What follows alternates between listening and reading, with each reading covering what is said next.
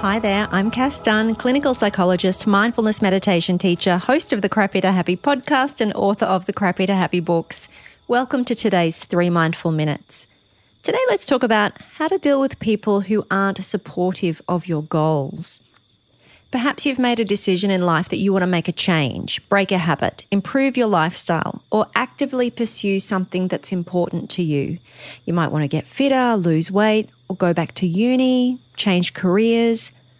You're excited, you're motivated, but you know that change and growth can be challenging and daunting. So you're really relying on the people around you to throw the full weight of their support behind you. And it can be pretty deflating and frustrating when that support doesn't appear to be forthcoming. Maybe you decide that you want to eat better, but your partner keeps bringing junk food into the house. Or you enroll in a study course, but no one steps in to take care of the kids or to help out with the housework, so you're carrying more than a full time load. I've heard this story so many times before. But before you get too upset, cause conflict, or worse, give up on your goal, I just want to share a few things that you might like to consider. The first thing is to ask yourself what do you really mean when you say that somebody is being unsupportive? When your mind tells you that people aren't supporting you, are they actively discouraging you from your goal? Are they undermining your efforts? Or are they just getting on with their life, doing their usual thing, and not proactively encouraging your efforts? See, most of the time, other people aren't nearly as interested in your goals as you are. And more often than not, they're just doing their own thing.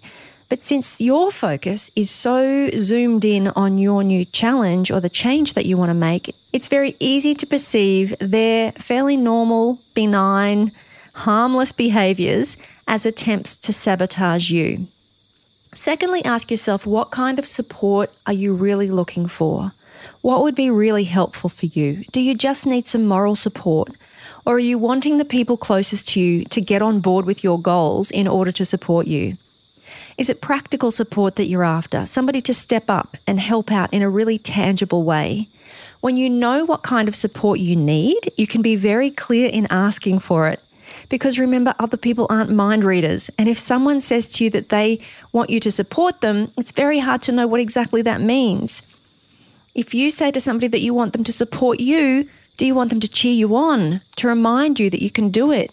Or do you want the people in your life to change their behavior in order to make it easier for you to change yours.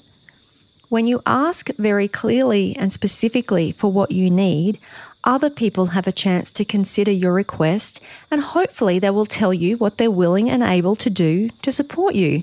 Perhaps they might make a counter offer if they feel like your request isn't something that they can comfortably manage. There could be a whole lot of reasons why somebody feels they can't give you the full amount of support that you need, but it's only when you have the conversation that you work out what you can agree on. Remember, at the end of the day, it's really nice to have other people's support, but you are the only one who can achieve your goals. So do your best to manage your environment, rally as much emotional and practical and moral support as you can.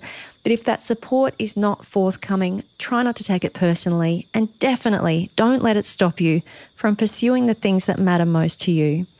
Thanks for listening to today's Mindful Minutes. To hear full episodes of Crappy to Happy, where I speak to experts about the practical ways you can make meaningful changes to feel happier, more confident, and more energetic in your life, just search Crappy to Happy podcast on the Podcast One Australia app or wherever you get your podcasts. And to find out more about me, Cass Dunn, head to my website, cassdunn.com.